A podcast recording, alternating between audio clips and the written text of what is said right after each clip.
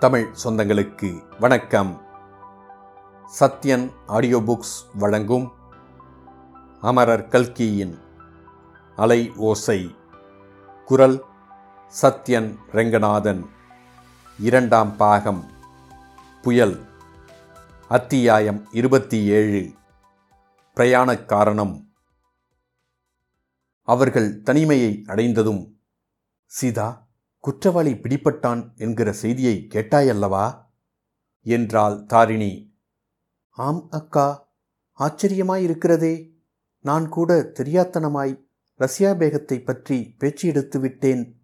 நல்ல சமயத்தில் நீங்கள் தடுத்தீர்கள் என்றாள் சீதா. சகோதரி அந்த ஒரு விஷயம் நம்ம இருவருக்கும் மட்டும் தெரிந்த ரகசியமாய் இருக்கட்டும். எந்த காரணத்தை முன்னிட்டும் உன் புருஷரிடம் கூட சொல்லாதே. அவர் பதட்ட சுபாவம் உள்ளவர் என்பதை இதற்குள் தெரிந்து கொண்டிருப்பாய். விஷயத்தைச் சொன்னால் ஏன் உடனே சொல்லவில்லை என்று உன் பேரிலேயே திரும்பிக் கொண்டாலும் திரும்பிக் கொள்வார். அது வாஸ்தவந்தான் நான் இனிமேல் சர்வ ஜாக்கிரதையாயிருக்கிறேன். ஆனால் உங்களுக்கு என்ன தோன்றுகிறது? அக்கா போலீஸ்காரர்கள் சொன்ன விஷயம் உண்மையாயிருக்குமா? நமக்கென்ன தெரியும் சீதா? அது உண்மையாகவே இருக்கலாம். காக்கை உட்கார பணம்படம் விழுந்தது போல் ரசியா பேகத்தை சந்தேகித்தது பிசகாயிருக்கலாம். அவளோ உன்னிடம் ஒன்றும் விவரமாகச் சொல்லவில்லை. எவ்வளவு தேடியும் நானும் அவளை சந்திக்க முடியவில்லை. அன்றிரவு நடந்த சம்பவத்தை நாம் இருவரும் மறந்து விடுவதுதான் நல்லது. அன்றிரவு நான் அனாவசியமாக அடைந்த பீதியையும் கலக்கத்தையும் நினைத்தால் இப்போது வேடிக்கையாயிருக்கிறது. அது போனால் போகட்டும். நீங்கள் எங்கேயோ லாகூருக்கு போகிறேன் என்கிறீர்களே. அதை நினைத்தால்தான் எனக்கு கவலையாயிருக்கிறது.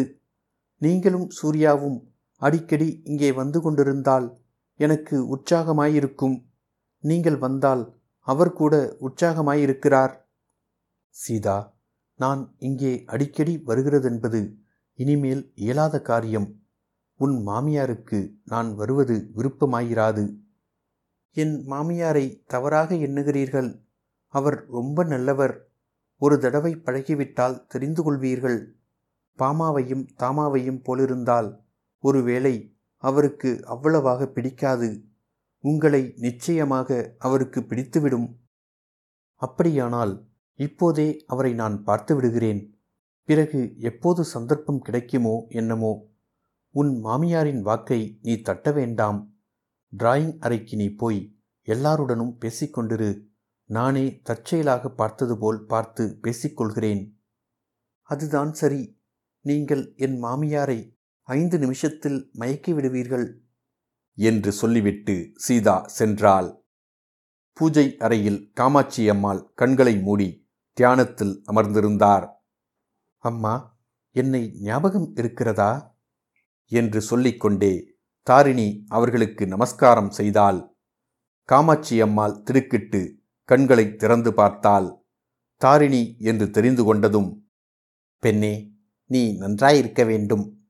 இந்த ஊரிலேதான் இருக்கிறாயா? என்று கேட்டாள். இந்த ஊரில் கொஞ்ச நாளாக இருந்தேன். சீக்கிரத்தில் இந்த ஊரை விட்டு போகப் போகிறேன். அப்படியா? என்று காமாட்சி அம்மாள் கூறிய குரலில் நல்ல வேலை என்பதும் துணித்தது. அம்மா உங்களுக்கு நான் கொடுத்த வாக்குறுதியை இதுவரை நிறைவேற்றினேன் அல்லவா? இனிமேலும் நிறைவேற்றுவேன். நீங்கள் கவலைப்பட வேண்டாம். எனக்கு ஒரு கவலையும் இல்லையடியம்மா எப்படியாவது எல்லாரும் நல்லாயிருக்க வேணும். அவ்வளவுதான். இதைத்தான் நான் பிரார்த்தனை செய்து கொண்டிருக்கிறேன். என்னுடைய மூத்த பிள்ளை எனக்கு உதவாதவனாய் போய்விட்டான். ராகவனை நம்பித்தான் நான் இந்த உயிரை வைத்து கொண்டிருக்கிறேன். அவனுக்கு உன்னாலே ஒரு கெடுதலும் வரக்கூடாது. அவ்வளவுதான். ஒரு நாளும் வராது அம்மா. உங்கள் குடும்பத்துக்கே என்னால் ஒரு கெடுதலும் வராது. அதற்கு எத்தனையோ காரணங்கள் இருக்கின்றன. என்றாள் தாரிணி. இரண்டு தினங்களுக்குப் பிறகு சவுந்தரராகவன் தாரிணியின் அறைக்குச் சென்றான். அங்கே அச்சமயம் சூர்யாவும் இருந்தான். இருவரும் பிரயாணம் கிளம்புவதற்கு தயார் செய்து கொண்டிருந்ததை ராகவன் கவனித்தான். அப்படியானால் உங்களுடைய லாகூர் பிரயாணம் நிச்சயம்தான் போலிருக்கிறது என்றான். ஆமாம் இன்று இரவு வண்டியில் புறப்படுகிறோம் என்று தாரிணி சொன்னாள் ராகவன் சூர்யாவை பார்த்து இதோ பார் சூர்யா நீ லாகூருக்கு போ அல்லது ராவல்பிண்டிக்கு வேணுமானாலும் போ. அதற்கும் அப்பால் காபூலுக்கு போனாலும் சரிதான். மத்திய ஆசியாவின் பாலைவனங்களுக்கு போவது இன்னும் பொருத்தமாயிருக்கும். சோஷியலிசம் கம்யூனிசம் முதலிய காணல் நீரை தேடுவதற்கு பாலைவனங்கள் தானே ஏற்ற இடம். ஆனால் தாரிணியை உன்னுடன் அழைத்து கொண்டு போகாதே. அதனால் உனக்கும் நன்மையில்லை அவளுக்கும் நன்மையில்லை என்றான். சூர்யா மலர்ந்த முகத்துடன் கேட்டுக்கொண்டிருந்து விட்டு மாப்பிள்ளை சார் கடைசியில் சொன்னீர்களே அதிலேதான் தவறு செய்கிறீர்கள். தாரிணி தேவியை நான் அழைத்துப் போகவில்லை. அவர்தான் என்னை வற்புறுத்தி அழைத்துப் போகிறார். என்று சொன்னான். தாரிணி இது சரிதானா? என்று ராகவன் கேட்டான். ஆம் நான் சரித்திர ஆராய்ச்சி செய்கிறேன் என்று உங்களுக்கு தெரியும் அல்லவா அதற்காக பஞ்சாபுக்கு போக வேண்டியிருக்கிறது. போதும் போதும். உன்னுடைய சரித்திர ஆராய்ச்சியை எல்லாம் நீயே வைத்துக்கொள். பாரத நாட்டில் இந்து தர்மத்தின் தூய்மையை பெண்கள்தான் பாதுகாத்து வந்தார்கள். அதற்கும் ஆபத்து வந்துவிட்டது. போகட்டும். அதை பற்றி விவாதிக்க இப்போது அவகாசம் இல்லை.